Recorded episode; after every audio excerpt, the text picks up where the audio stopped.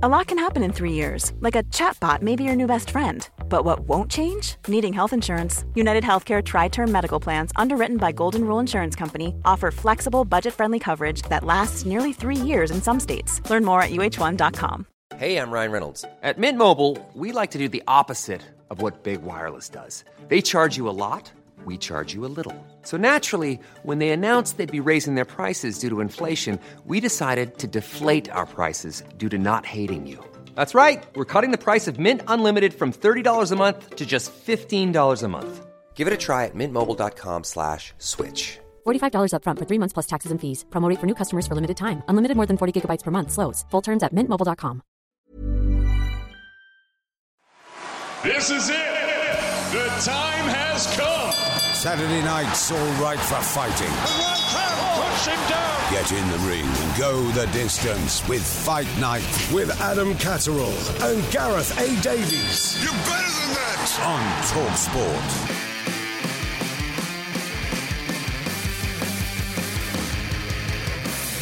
Welcome to the Fight Night podcast from Talksport. I'm Adam Catterall. Pleasure as always to be in your company. If this is the first time that you've ever come to listen to the Fight Night podcast, please press subscribe. I don't want you missing out on any future content that we throw your way. You can do it on iTunes, that's where we're available. And if you need an Android feed, we are available on the Talksport website. Get yourself on there. It's self explanatory. Just hit the button, subscribe, and it'll turn up in uh, the feed that you receive uh, your weekly podcasts. Now, we have a live show every single Saturday night on Talksport. Sometimes we bring you some live fights, but when we don't bring you live fights, we bring you live debate, and we try our very best to get the biggest and best names to come and have a bit of a conversation with us.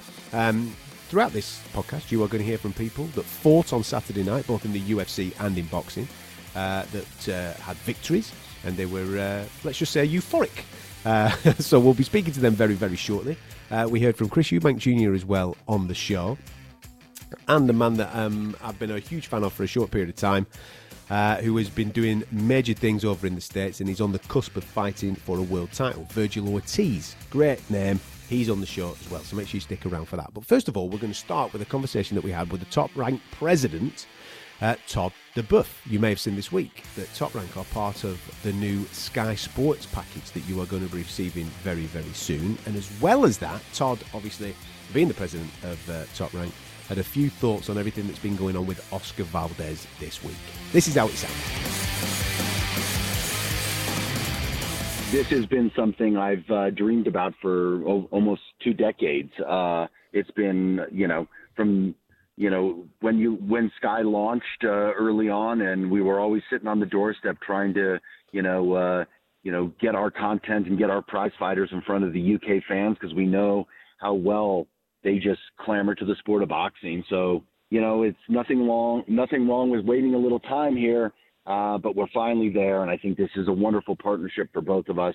And uh, I think it's great for all the fans out in the UK. Josh Taylor, the king of his division, uh, a very popular fighter in Scotland. How excited are you of, of building his profile even further now and turning him into one of those crossover stars that could really conquer the world?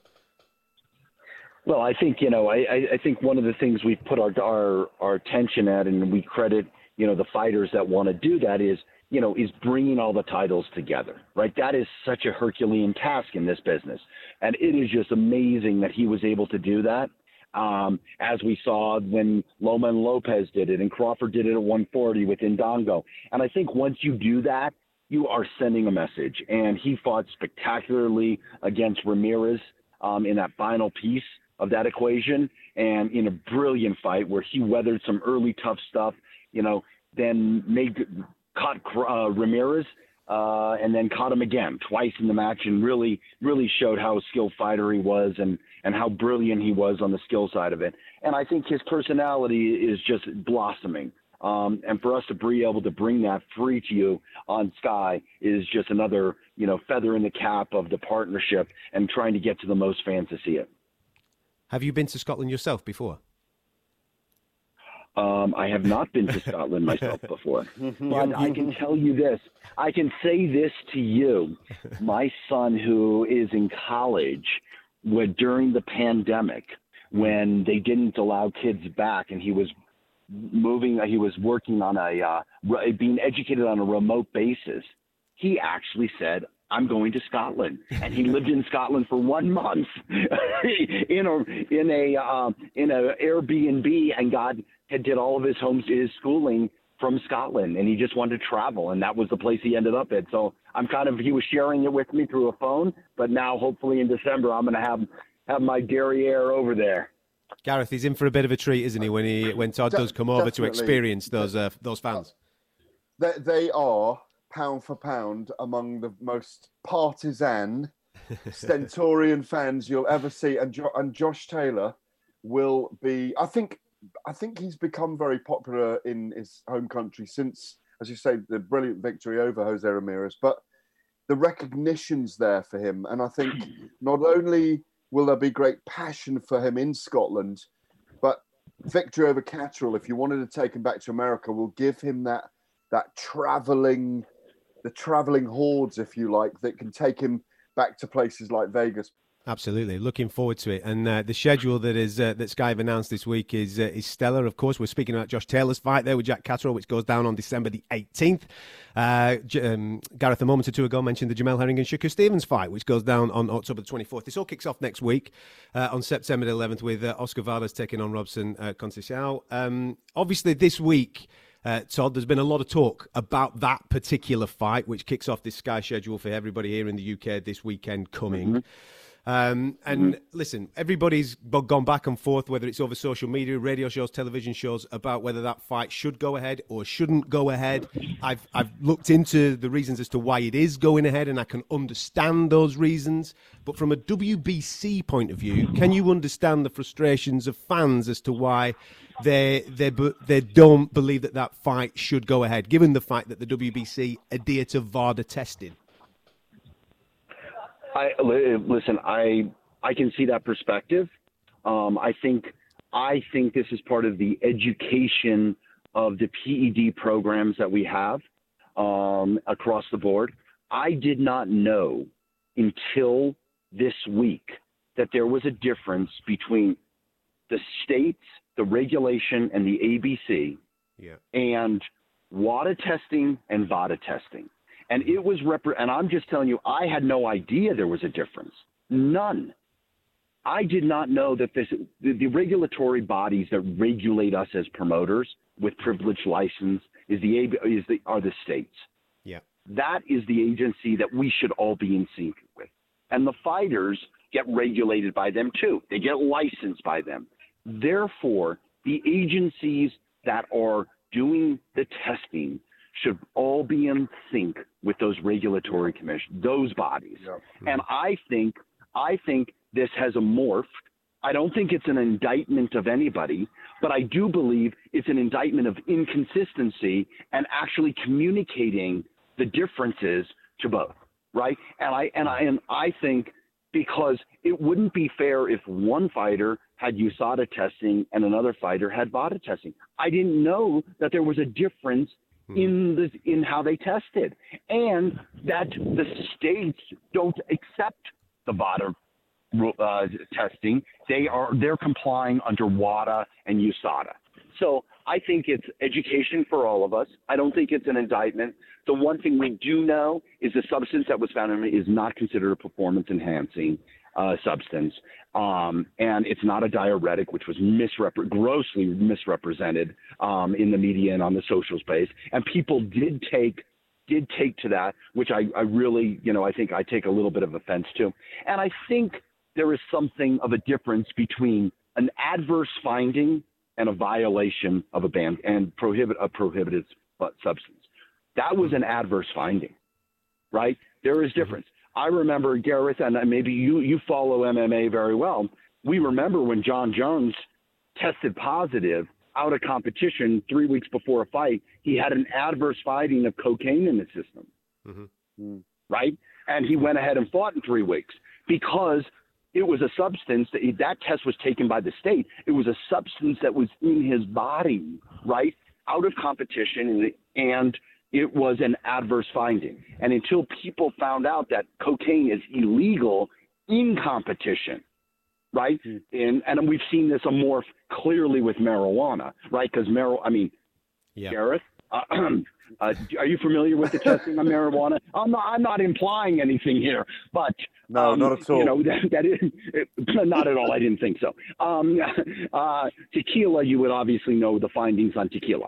Um, so in this situation, where you have uh, where you have where we've seen the rules change as a result of marijuana acceptance used for medicinal things, I think we're always on the cutting edge. So I totally see any frustration, but I do believe when there's an adverse finding, you allow a due process to occur without an indictment.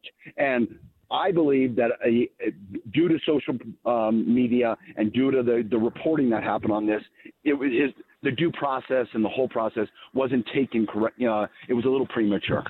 Uh, listen, I think that that last bit there is, is, is fair. Do you believe that this particular case, then, which is obviously, and you're right, there's a lot of fight fans all over the world that didn't know the differences between the testing of WADA, the World Anti-Doping, and VADA, the Voluntary Anti-Doping, and that there's a there's a discrepancy of 70 different stimulants in there for in competition and out competition. It's very complicated when you get right into it. But do you believe that this could be the line in the sand where we then all we, we can come together and, and and have one single one song? Because I think that's very important when we're testing for performance enhancing drugs in the sport?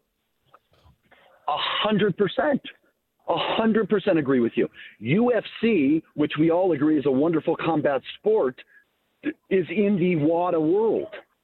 They are not in the VADA world. Yeah. They don't. They adhere to WADA because and USADA yeah. because those testing agencies, those agencies are in sync with the regulatory bodies they go into right? Into into the states they go into into the jurisdictions they go into. How do we get and, to that level todd? how do we get to that level? Because i know that that cost a lot of money to, yeah. Yeah do you have to speak no, to I margaret goodman and and vada to get them on side or uh, uh, and, and also i would like you to explain is it true that it was a herbal tea that oscar valdez no i i no um, I, I don't i yeah so there's I mean, two pieces to that. Let's talk about let's talk about herbal tea. Let's talk about that, and then let's talk about um, um, uh, the Vada's process. I think two very distinct things. All right. Um, we were given we we after the, the finding was happened, he had 77 nanograms um, tested uh, for this uh, phetamine. I, I, don't even know how to say it. I think it's phetamine, whatever it is. The baseline was 50. Um, so it was considered trace trace of a adverse finding. Um, when we looked into it a little bit clearer, if you were taking this phetamine, which is really a metabolism, right? It's a metabolism um, uh, agency, a, a, agent. It yeah. accelerates your metabolism to help weight loss. Not a diuretic, just like help weight loss. And the reason why it's banned in competition is because you're exercising. They don't want somebody to. It, it could elevate your heart rate. They don't want somebody yeah. to have like a heart attack or cardiac arrest. All right. So that was it. So if somebody was actually taking a full prescription of this over a period of time of over weeks, your levels would be 200. 200 would be the, the what, what you would score. So he had an adverse finding of 77 when the baseline is only 50, where the where the benchmark is 50. So he's mm-hmm. 27 points above it. So I think, I believe, and I don't know, that small trace amount was, from his camp's perspective, they were not sure where it came from. Could it come from tarnished supplements? We know that supplements, you know, there's the there's the supplement makers are sometimes made with other supplements, and you yeah. can get traces if they're making different different pills in there. They don't know, and I think his lawyers and representatives came to a deduction that it possibly could be in an herbal tea or something like that. That was only a throw a dart at a dartboard type of guess. I'm not sure, but I'm not sure that that, that could actually be realistic. But that was what they represented. I'm not saying I. That is only what I was told in a, in a document provided by the letter uh, from the attorney. So I think somehow it got into his system, and as we could see, the the the the, the trace amount at a 77. Um, it, we don't. I, I, don't know, and I think they were all guessing themselves, right? Um, so that's that's on that side. As it relates to as it relates to Margaret and Vada, I think they. I believe that we are all, if it's the British board, if it's the ABC or the state of Nevada or New York or whatever, I think it's on all of them to to represent what are the parameters and be aligned Yeah. what the per, what our testing protocol is, right? And we top rank, we are not a party to these agreements. We just say, okay, fighter A and fighter B want to do it. Hey guys, here is VADA, here is USADA. You guys have a civil agreement with them to do this testing program, right? We are not we are not a party to it, and they, they that's how it works. I just did not know, and I don't think anybody on, on my side knew that there was an inconsistency that existed. And I believe the organizations should be consistent with the regulators and the agencies that are doing the testing. I think every fight- And I hope yeah. we get to that place very quickly. I think Well, every we fight had a fan's similar- on board with that. Yeah. Yeah, we had a similar situation, exactly the same in a certain way when there was a there was a substance that wasn't banned in the UK that was banned in the USA that Billy Joe Saunders has take, had taken for a nasal treatment for flu, uh, if you recall, and he tested positive in America because it was banned there, but it was negative over here, and there was no issue with the boxing border control over here, Scott. But he obviously didn't fight uh, Demetrius Andrade over in the states, did he? Because so, um, I think it's it's not only is it the WADA and VADA, but they have to be completely on the same playing field. I think all three on exactly what substances there are. As as Adam said just now, there's a discrepancy of seventy different Stimulants, yeah. stimulants. And Mm. and by the way, fentanyl that you were talking about, I, I looked into this myself this week. There are loads of products in the chemist in a pharmacy that contain phentamine, Hmm. which is like you know it does help weight loss. So I, I mean I completely agree with both of you. I think we should really push this in boxing at the moment to get everyone on a la- level playing field and try and create it. WADA is a global body. Um, USADA is the American body. I think they need to come into alignment with the British Boxing Board of Control, and I think VADA need to fit in there in the same Mm. way. I- Yeah. there is an I- issue with I agree a hundred percent with you. What what troubled me, and I'm tell- I'm looking backwards. What troubles me is I felt that it was misrepresented because I thought that they were all aligned. I I mean, it's like Mm. I thought this is the agencies you they're they're conducting this. They do a great job. They send them, and I thought all of their rules were aligned. I had no idea there was a discrepancy, right? And I don't believe, you know, and and when you think about it, you know, it would it would, you know, and then what I heard is is if you took phenamine, right, and then you went off it, it actually could have an adverse effect to you because your body right? If you went off it like uh, you know your your body would be used to an artificial metabolism in there so it brings you down. It's not being fed that artificial metabolism right? So there is actually an adverse effect when you would be if you used it out of competition and into competition. But i think regardless of all that it's consistency. Yeah. consistency across the board. It's not it's it's being unified, understanding what the rules are in UK and in Germany and in France and in Japan and in Latin America and the United States and we're all part of this because we compete on a global level and it's a global sport. Right? We don't we don't change we don't you know we don't change based on different jurisdictions. You're not changing the, the parameters of a, of a football pitch or something like that. I don't think you do, but I mean, um, uh, or a, or an NFL, it's hundred yards. hundred yards is hundred yards. Keep it that way. And I think the burden we can support it, but the truth is is we are a member. We are given a privilege license, and the onus is on the regulators to get together with the agencies and have a consistent program. There you go. We thank Todd for his uh, honesty, his openness, and his willingness to talk about uh, that difficult situation. Uh, don't forget that fight does go ahead this week. I'm sure the debate will uh, continue, and it will continue, no doubt, on our Fight Night show next weekend. Uh, we're going to keep things stateside because a young man that's been impressing everybody in the welterweight division is Vergil Ortiz. He's knocking out former champions, he's beating former world title contenders, and now he believes that he's on the cusp of something very, very special. I caught up with him a little earlier in the week to discuss the rise of Vergil. I know about your amateur pedigree and obviously being seven-time national champion and what you did at the, at the, at the Junior Olympics. But was there any other sport? You seem an, an incredibly athletic guy. So was there any other sports that maybe you flirted with that you thought maybe I could go down this route rather than fights or not? Other than boxing, it was probably just cross country, you know. And I don't. I'm not gonna say I was great at it.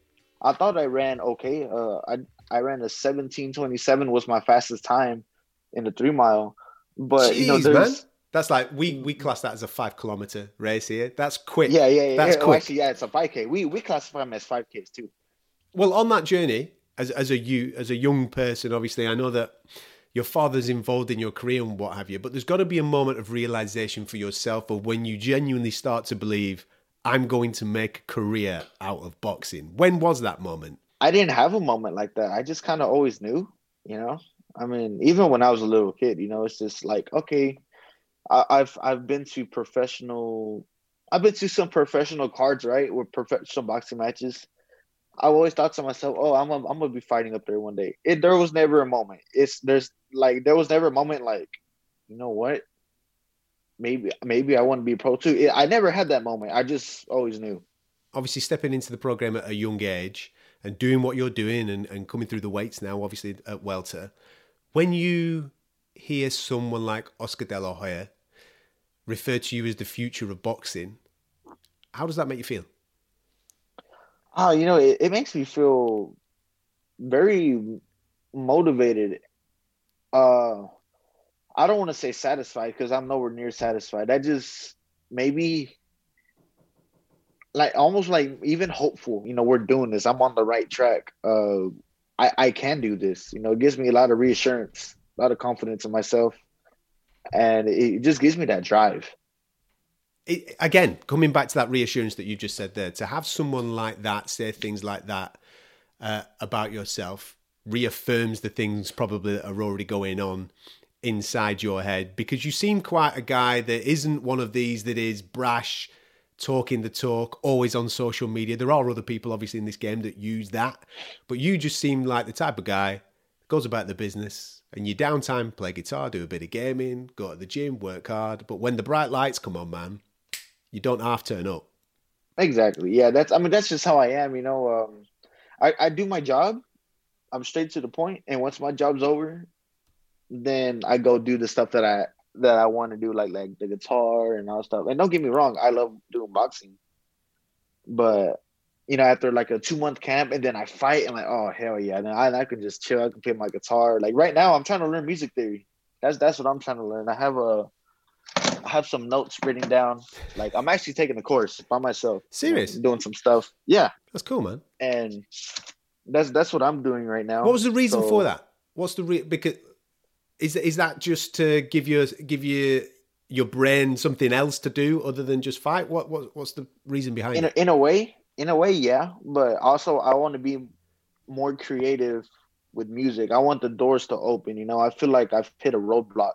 Like I'm kind of stuck creatively. So learning new stuff is gonna open everything up. I understand. I understand Yeah. that.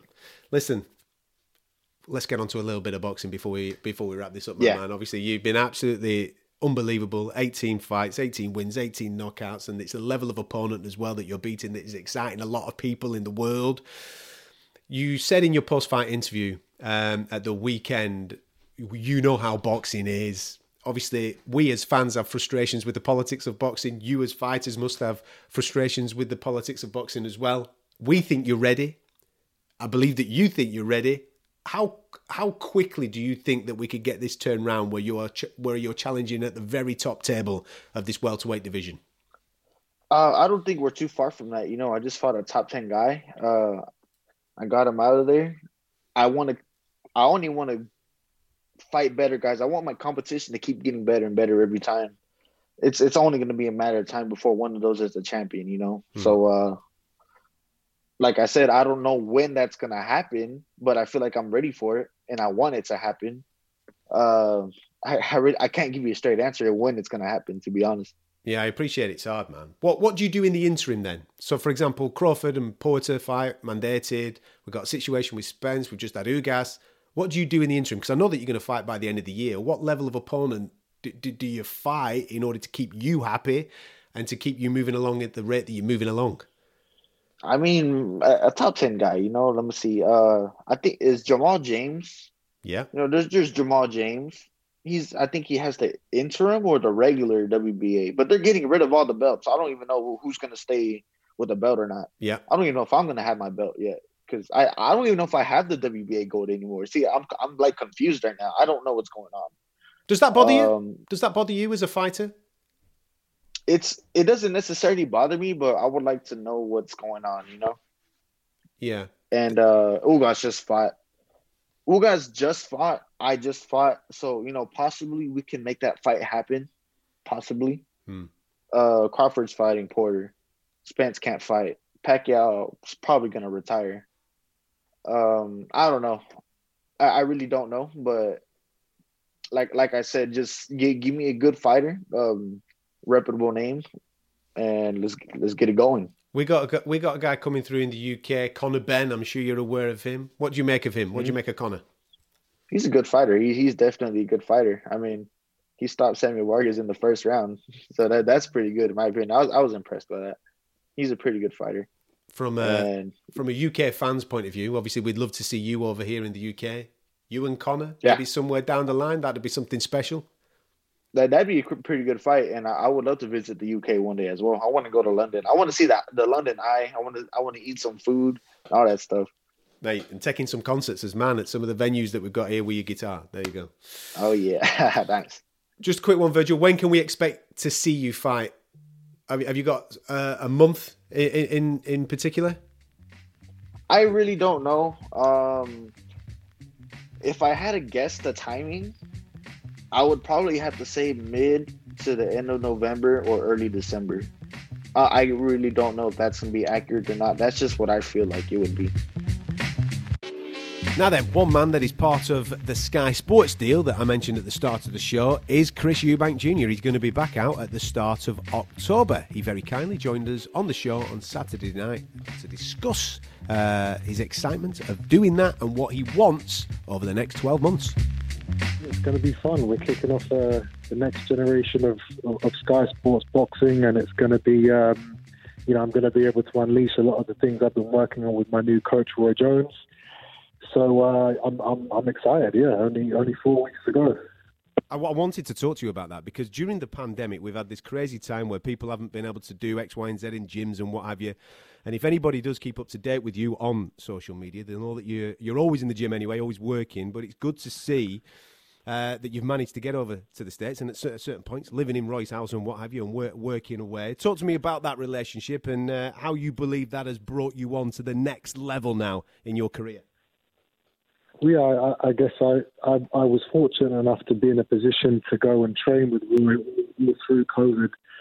Um, so even though you know I've been inactive in the ring in terms of uh, you know the amount of fights I've been able to have over the last couple of years, I've I've still been very active in the gym, learning and improving as a fighter. And I do feel I have improved as a fighter, even though I haven't been active in terms of you know boxing live. So um, you know I, I've just been I've just been I turned a negative into a positive. I've just spent as much time as I could with uh, the master, who is Roy Jones Jr., just just learning and absorbing everything he has to, to give. And, and yeah, we get to now, you know, show the fruits of our labor over the next uh, six to 12 months in, in, in some, some great fights. Uh, do you know something? It's interesting that you, you look at it like that. A lot of people have obviously taken maybe the negative approach to what's happened over the last 18 months. It's a rare opportunity to, to have that break, I suppose, and for you to get the opportunity to hone your craft with it with a new voice and a new brain in, in your corner, especially one as esteemed as Roy Jones Jr., um, is, is a fascinating thing for all fans. And we're excited to see um, what he has added to the Arsenal come, uh, come October the 1st. Yeah, you guys saw, you know, a little taster against, uh, you know, my last fight against Marcus Morrison, but you know that was that was just the tip of the iceberg. There's a lot more to come, and uh, you know, as I as I get in there with better and better opponents, you guys are going to see more and more of, uh, you know, of what we've been working on, and it's exciting stuff. Chris, you've got some Sven Elbir coming up. He's known as Batman. We don't quite know why he's known as Batman yet, but uh, 18 and 1, he's ranked 14 with the WBA, uh, 14 knockouts there out of his 18 victories. Tell us what you know about him because you'll be preparing for him. Um, yeah, I mean, you know, everything you've said is, is pretty much what I know. I've, I've watched one or two of his fights. He's a, you know, he's a strong, rugged, come forward fighter.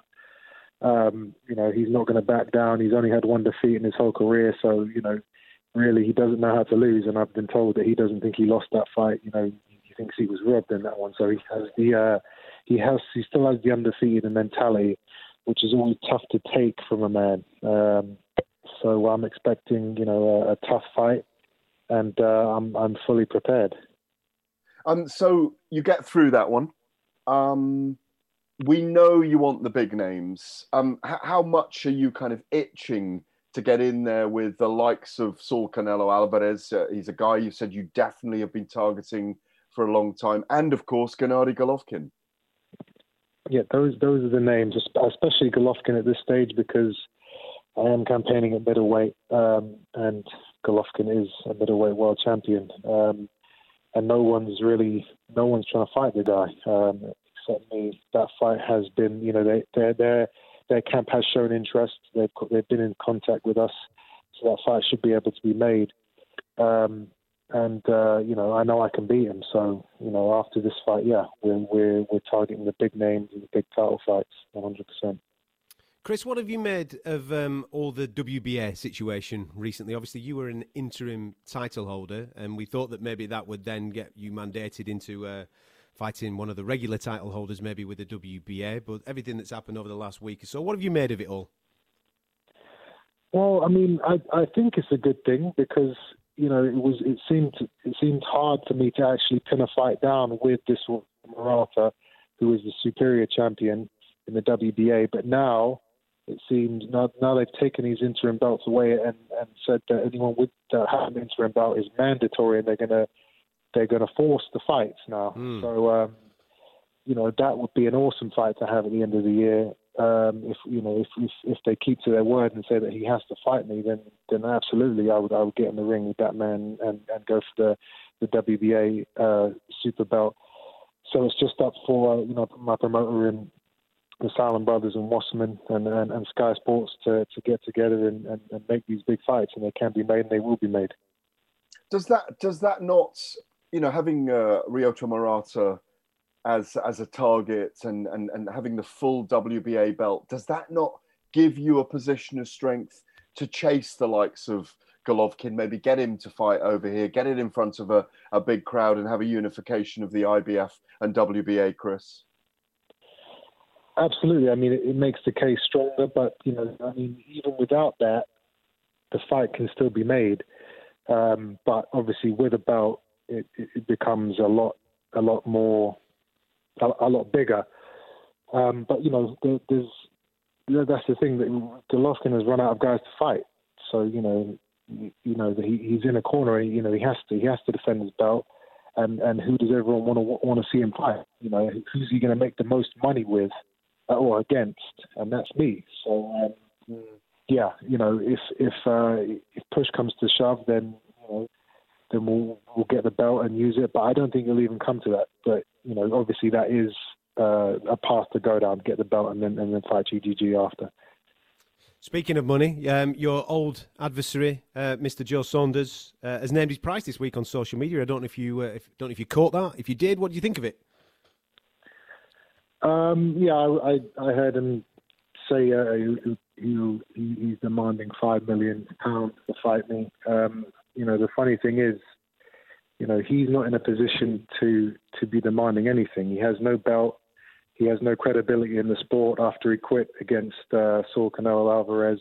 You know, after saying that he he'd uh, you know he'd die before he ever you know took a knee in the ring.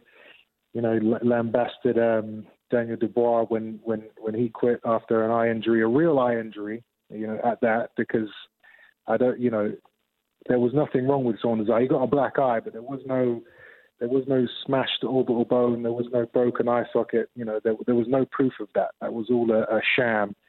You know, that, and that's why he's been MIA for the last month, uh, you know, three or four months because of the shame of what he did.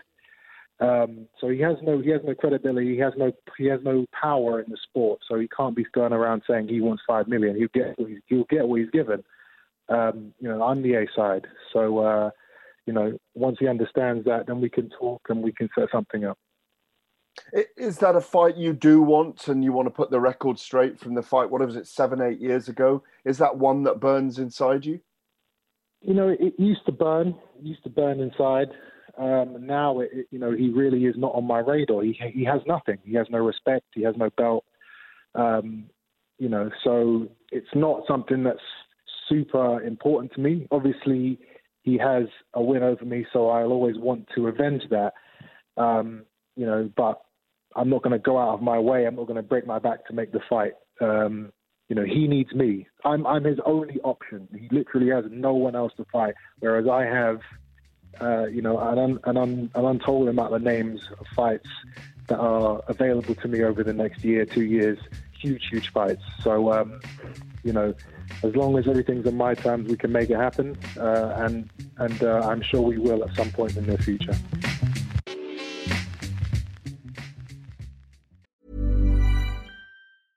Hey, I'm Ryan Reynolds. Recently, I asked Mint Mobile's legal team if big wireless companies are allowed to raise prices due to inflation. They said yes. And then when I asked if raising prices technically violates those onerous two-year contracts, they said, "What the f*** are you talking about? You insane Hollywood ass." So to recap, we're cutting the price of Mint Unlimited from $30 a month to just $15 a month. Give it a try at mintmobile.com slash switch. $45 up front for three months plus taxes and fees. Promo rate for new customers for limited time. Unlimited more than 40 gigabytes per month. Slows. Full terms at mintmobile.com.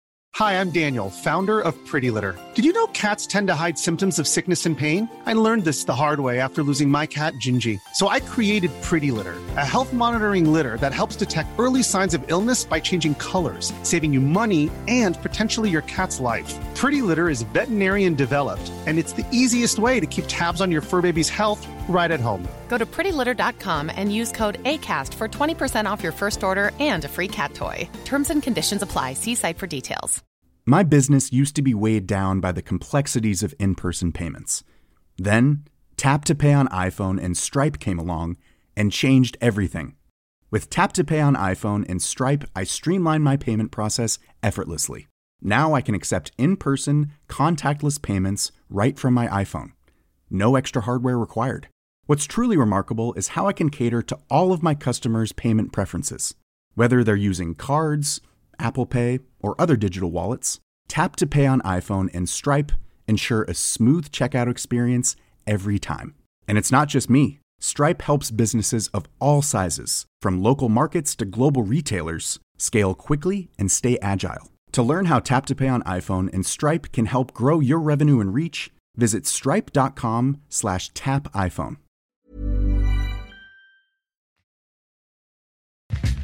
Now, next week, Fight Night comes to you live from the Copper Box Arena. Sonny Edwards is at the top of the bill. Callum Johnson's also on that bill as well, as is a man that fell short in his last fight against Felix Cash, the one and only Denzel Bentley. He's getting back on the horse and doing his business in front of his hometown fans. He joined us on the show on Saturday to discuss his excitement about getting back out there. Yeah, I'm very excited, man. I, I can't wait. I, after my last fight, I wanted to get back out the week after and just put things right. So I'm happy it's just next week is around the corner. And like you said, the crowd's back. I've had four fights behind closed doors with no crowd, so it might feel a bit odd to me at first, but I'm happy the crowd's back. Last time out, obviously you suffered your first defeat, mate, and it was a it was a big fight built up for the British and Commonwealth title against Felix Cash. Um, and it was just one of those fights where Felix caught you, and it just didn't seem like you could just uh, recuperate in time before he ended up getting the finish. What were your immediate thoughts uh, in the aftermath, and obviously as the dust has now settled, what are your reflections on that fight?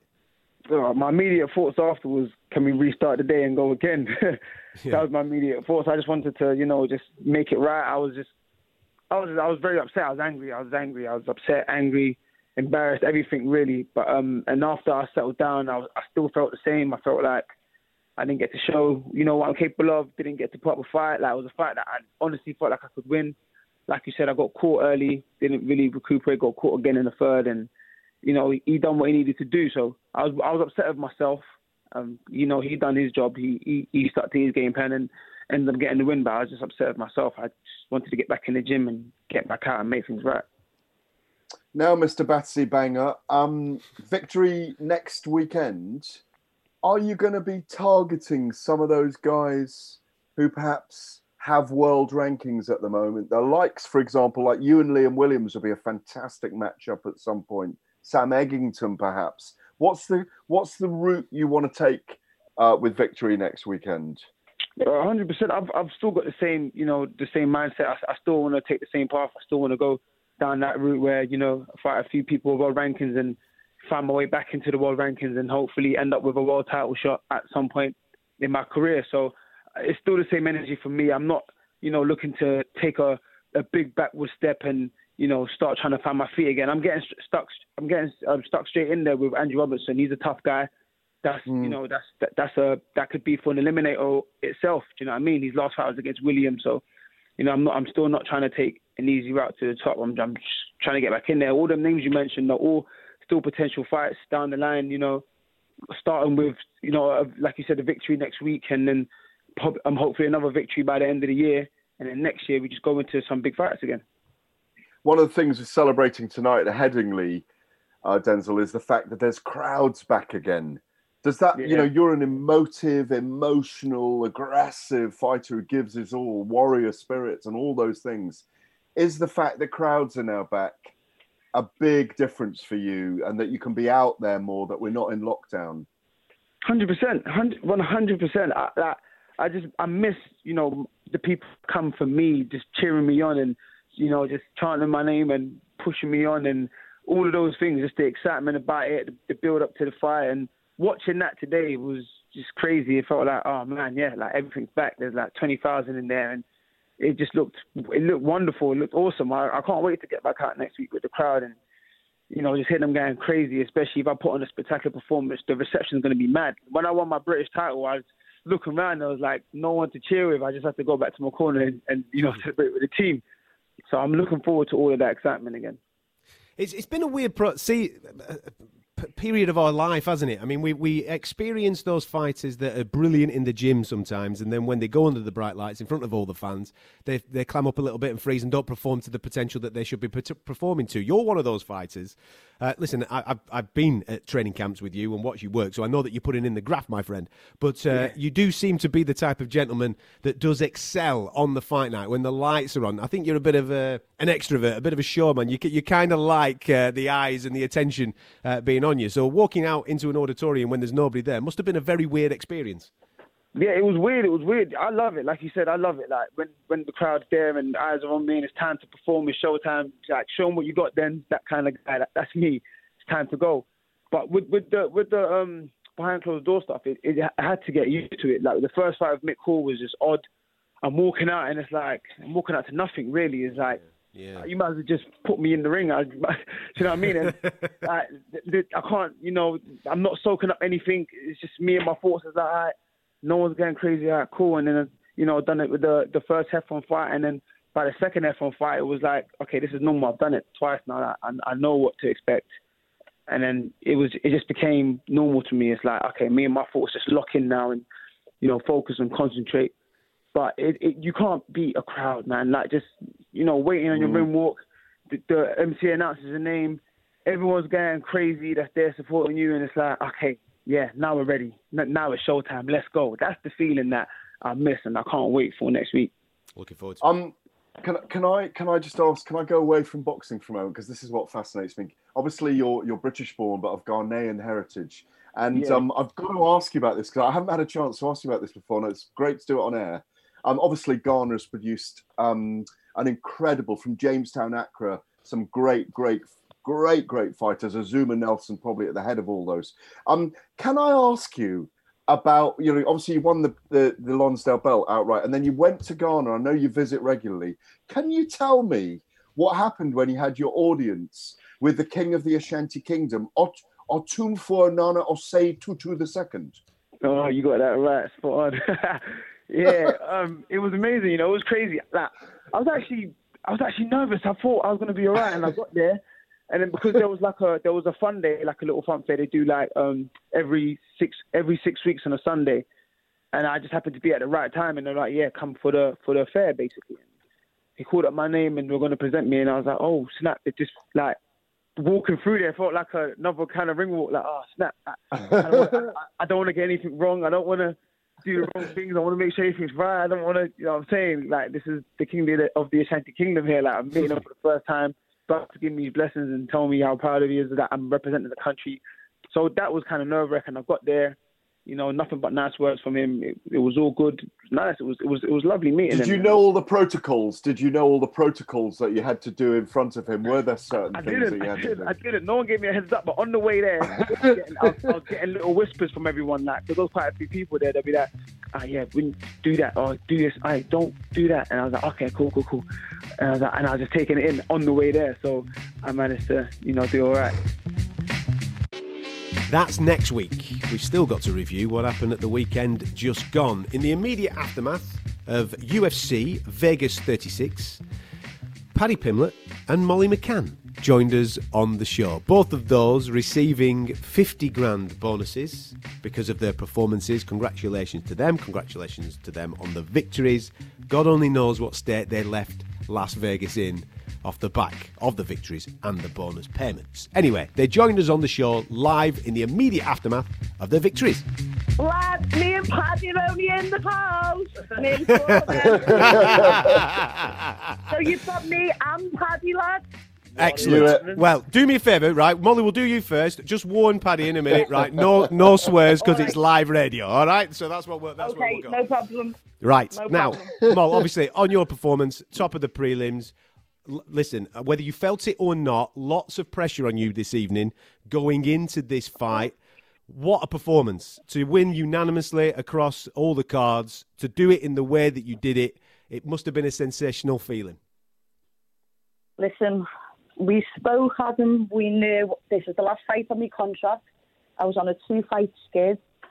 I lost my career in the UFC was over. I perform. I get a brand new four-fight deal, and um, I got caught with a headbutt in the early part of the first round, and Yeah. it, it properly chased me, Adam. But I just thought, how much do I want this? How much do I want bragging rights in my city? How much, how hard do Scousers work, or anyone in England? How tough is this time in the pandemic? I'm in Las Vegas. I deserve this time now. I need this win. And um, I told you, I'm going to let them hands fly, rumble, little meatball, rumble. And I, I've done it, lads. There, there, there is that when when people do get to the UFC. You've spoke about this yourself. There, there seems to be pressure, external pressure from people, where they're talking about, oh, you need to be more rounded, you need to do more wrestling, you need to do more jiu-jitsu. But the thing that got you to the UFC was your tenacity, was your hands, and from the moment the cage door shut tonight, it was like watching old meatball that absolutely took Cage Warriors by storm. To do it in that manner, Molly, mu- must have must have been a real gratifying feeling because that's who you are. That's who you are deep down, right inside you. That tonight that you showed the world is exactly who you are. my first fight in the UFC, I got owned by jiu-jitsu, you know, and I've worked the last three years on my grappling now. I'm literally telling you the only reason I've lost my last two fights is because I haven't had a crowd there to push me because I am able to get through the worst situations just like my little bro Paddy is. Like because the crowd is there and um, I knew go back to what makes me me. And in the second round, I had a, a, I tripped her and took her down, and then Paul Rimmer was like, "Don't kick, don't wrestle, just box." Not in, not in those exact words, but he was just like, "Your striking's winning," and he just said to me in that last round, like, it could have been two 0 to me, it could have been one one, and he just said, "Listen, go Manny, go and get what's yours," and I done it. I just done it, lad. Like, me, me thumbs broke one of my knuckles, like my thumb on my left hand, on my right hand, my knuckles broke. Um, so like I was reserving the big shots for the last round because I thought her arms are too long that I can't stay within the red zone, within the tight area where she can clinch a knee. I showed when I was held against the cage. That's what made me lose my last two fights. I was patient. I looked at the clock and I when the right time would be to go and try and steal the round back. I haven't watched it. I was a bit dazed. I don't really, I can't really remember too much of the fight other than just being game and making sure that I started the card off well for the, the rest of the Scousers. Molly, I've got to say congratulations. And there, there's a there's a theme tonight. We, I was kind of waxing lyrical about having sat down with you in Dublin for for an hour a couple of years back, and and just going away from it, it just it stayed with me the the, the resonance of you as an inspirational person. I'm out here in Tokyo at the Paralympic Games at the moment. For I've been here for the last couple of weeks, and you know, again, I had it couple of nights ago here. A lady called Beth Munro, an amputee taekwondo fighter from Liverpool, um, who's an inspirational figure. Her fifth competitive bout, she won a silver medal here against a brilliant fighter. Yeah. But I know we're going to talk to Paddy in a minute as well, and Darren's on at the moment. What is it about you guys that you're able to try, try, and try again? Where does that spirit come from? Because I find it utterly inspirational.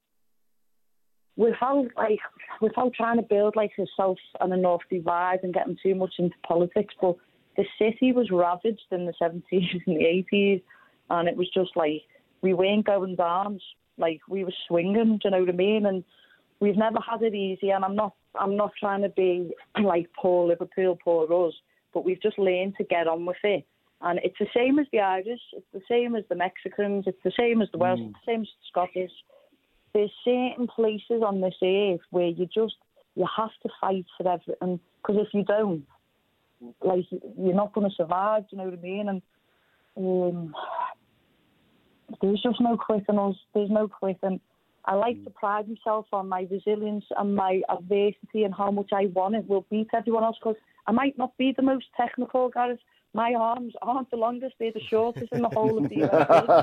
I I have just fought someone and outboxed them who has ten inches on yeah. me, Madness. on my reach. So do you know what? I've proved now. I've proved me worth. Mm. You know. Absolutely, listen, absolutely. Put the lunatic on. Let's see what he's got to say after his after his unit. Well done, Molly. he's he's got off. I'm sorry, he's got off. He, oh, he's done one. They, yeah, he's done one. Well, listen. How's Darren getting on? Um, he's taken a, a, few whacks in the first round. He's still in there. Um, it's uh, it's it's a very very close tight fight. Listen, I, I watched you stay behind to obviously watch Paddy. I know that you're very close, very uh, with with your obviously your camp and your team. Of course. Of course, absolutely. Um, but just talk to me about him, right? Because as a guy that has had offers in the in the past to come to the UFC, turned them down because he self-admittedly has said, "I'm not ready for the UFC yet. I'm still growing. I'm still learning who I am." For him to burst onto the scene like that this evening, absolutely phenomenal, and the birth of a new superstar coming out of uh, Merseyside. Listen, we all knew it was happening. We all knew it was coming. It was just a matter of when. Um, I've done that for him a few times. We've met like I've start, I've opened the card for him, and then he's come out and put proper like good fights on. Do you know what I mean? And, and like we have that good that good vibe together. But regardless if I was here or not, that was coming. He's uh, he's stopped the party and he's stopped all the nonsense outside, and he's committed and given himself to this. So I'm so proud that like I can't even put into words how happy I am. I'm so sore, lads. My head, my hands. Oh God, I'm trying to be really professional because yeah, no, yeah, I can tell. Now. I can, t- I can tell. Now listen, now listen. For for everybody that doesn't know this, this is a card that was obviously geared towards the European time zone. So over in Las Vegas right now, Gareth, right? It's it. It's Paddy's here. Paddy's here. Oh, is he? Hey. Now, listen, well, wait oh, on. Stick, stick, well, stick him on for a second. Paddy, listen, you're live on the radio, mate, so keep the swears to yourself for a sec. All right, pal? Yeah, yeah, I'm good. I haven't had a bevy yet. Good lad, good lad. Now, good. good. Right, now listen, the we've just been talking to Molly about obviously her performance tonight, and you bursting onto the scene this evening. You, it's well documented that in the past you've turned down the UFC. You've been growing yourself and, and, and developing and becoming a champion in another organisation, Cage Warriors. You've burst onto the scene this evening. I've no doubt that there's been many occasions over the years or so that you've thought about this debut this evening. Is the realisation of it better? Is the reality of it better than the than the dream of it? Yeah, yeah, of course, as it happened. You know what I mean? And I knew that. I knew what was coming. I'm even happier that I took a nice shot off him, lad, and just kept coming forward, lad. It's what I do. I'm a born fighter, lad, and everyone's going to get to know that over the next few years, lad, because as I've said, I'm the new face of the company.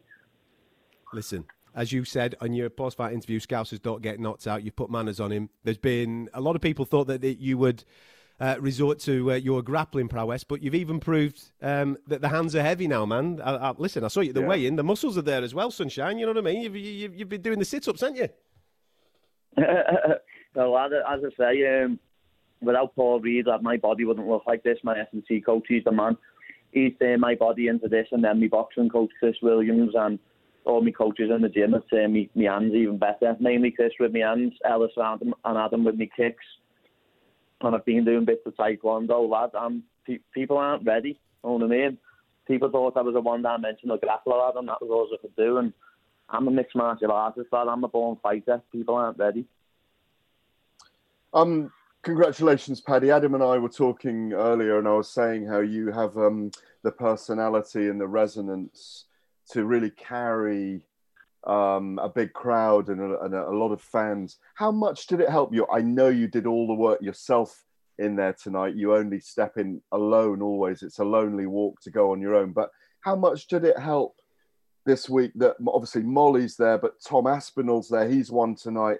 Darren's um, on on the main uh, in in the main event right now. How much did it help to have all all those kind of Liverpudlian teammates around you, or, or teammates certainly around you that you know so closely? Yeah, it's nice, of course. Goes without saying. Um, like me, it's just nice being here with me, me gym family. You know what I mean? Molly's my big sister. Adam and Alice are my big brothers, and then Paul's our Uncle Rim, as we call him. You know what I mean? So that's all I need around me, lad. I don't need anyone else. And when we go somewhere, we go as a family. We're, we're one. And that's why as soon as, as soon as I was in the back watching Molly, I was just like, she's won this, and I'm going to go out and knock this kid out. And I knew it was coming, lad. Well, listen, I'm sure there might be a bonus coming your way at some point this evening. Now, if it does, um, don't go waxing it all in Vegas this afternoon. All right, lad. Now, the um, I, I, can see that obviously the time difference is very favourable to a bit of a night out. So, what's what's the plan for the group now? I've, I've no doubt that Molly will be getting herself dolled up, ready to rock and roll. Are you guys going out for a bevy? What's what's going on? I'm getting changed as we speak. We're having a, a pool party with Jack Shore. yeah, we're gonna go by the pool, but I'm, I'm more about my food. Me, I'm sitting here now dipping and having some Nutella with breadsticks. That's the life of the champs. That's it. That's yeah, the life of the champs. The it's gonna be heavy, this burger and chips. Get down the pool. Go and enjoy yourself. Go and take in a bit of that Vegas sunshine. You've most certainly uh, earned it. Uh, and we will, we will uh, look forward to obviously see you back in the flesh in the not too distant future when you're back on home soil. And as Paddy said in his post fight interview, I think that the UFC will be coming to uh, British soil sometime soon. It's going to be some show with you guys on the on the bill if they can get it Absolutely. in Liverpool, isn't it? Yeah, uh, uh, to be honest, I don't think it'll be Liverpool. It's too small for us now. We need a, if, if it's Liverpool, it needs to be Goodison or Anfield because the the M&S arena is too small. We need um, we need a bigger venue. 20, 30, 40,000, lads. Yeah, that's what we need. Now that's the UFC reaction. We need a bit of boxing reaction as well. Of course, at Headingley at the weekend, the main event kind of left everybody a bit disappointed because after two rounds, the fight was called off due to an accidental head clash uh, which Mauricio Lara received a nasty cut over his left eye. Disappointment for Josh Warrington. Hopefully that fight can get remade. If it's going to take a little bit of time, no doubt, for Lara to rest and recuperate, let's get Josh Warrington back out because the fans came out in full force for him, didn't they? They also came out in full force for Katie Taylor and Conor Benn. Conor Benn getting the job done against Adrian Granados, and he very kindly joined us on the show on Saturday mate, 20,000 chanting my name. Oh, mate, it was absolutely incredible. I mean, I've honestly never had a welcome like it. I've, you know, it lives up to, you know, what they say about the lead supporters. I mean, I don't know what I've ever done to deserve a welcome like that. It was absolutely incredible. It was electric. Did it take your breath away a little bit? Because if we're really honest, if we're really honest, your, your your major development over the last two years has kind of happened behind closed doors in the pandemic, with, without fans in stadiums and various things like that. You know, so to walk out tonight and just to be greeted like that must have been something something else. I can't put it into words to you, and you'll never understand that feeling as a young man to have that many people chanting your name uh, oh mate, it's just overwhelming. You just sort of have to take a breath and go, wow. And these are moments you, I'll take with me to, to my grave. Uh, it's it's just incredible that I deliver this much entertainment early on in my career. I'm just um, I'm so blessed and overwhelmed by the support I get. Top man.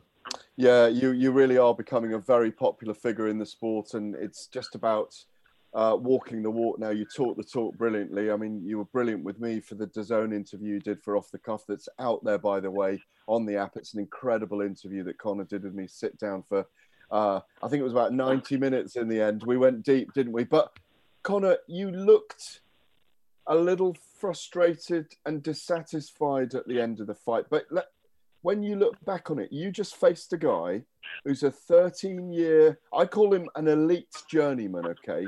He's had a 13 year pro career, 87 amateur fights, 75 and 2. Um, was on the Mexican, was an alternate on the Mexican Olympic team.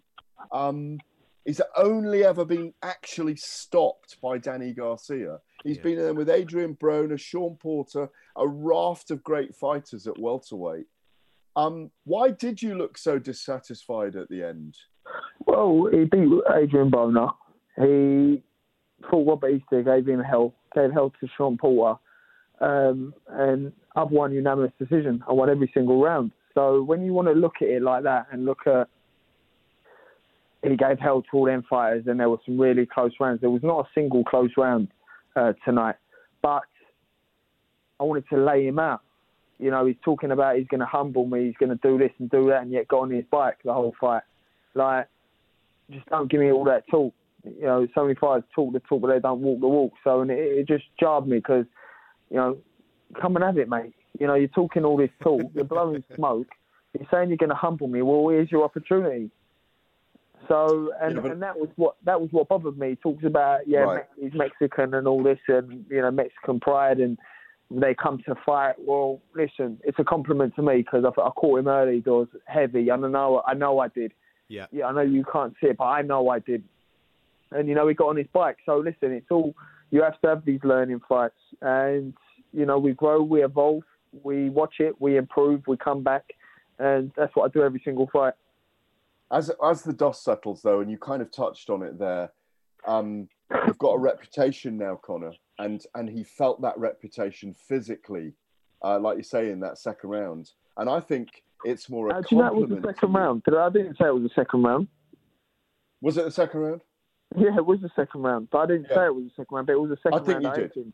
Yeah, yeah. Yeah, it would- no, you, You could tell it, that yeah, you stung yeah. him. Uh, On the TV, you could Yeah. tell that you stung him, Yeah, definitely. Oh yeah, yeah, so you yeah. could see it as well. Then I, I haven't watched it back, but I know that when I hit him, he Yeah. he knew about it. Go on, Gareth, what were you saying there, sorry? But but but it was but basically the fact that he wanted to box you afterwards and he didn't Hmm. want to go toe to toe. You take that as a compliment. You know, you're going to go do- through do, some of these fights. I do, Gareth. but at the end of the day, I'm an entertainer. I'm a modern Yeah, day gladiator. My job is to entertain. I don't care who you are. No one wants to sit and watch a boring fight. I don't care who you are. Mm. No one wants to sit down and go, yeah, let's watch the geezer run on his bike. And it's just not. It's, I'm a crowd pleaser. I, you know, I fight with my heart on my sleeve. So you know, I was expecting him to come and have it. And you know, if he did come and have it, he definitely would have got cleaned out. Because as soon as we exchanged, you know, I got the better of him. Hmm. Um, I've got two um, from from me, Conor. First of all, uh, where can I get my hand on the uh, "Crushing It in the Gym" T-shirt? so they, are they available? they are available available on conorbenn.co.uk. There you Make go. sure you get yours. Tag me because you know what I'll be doing next week.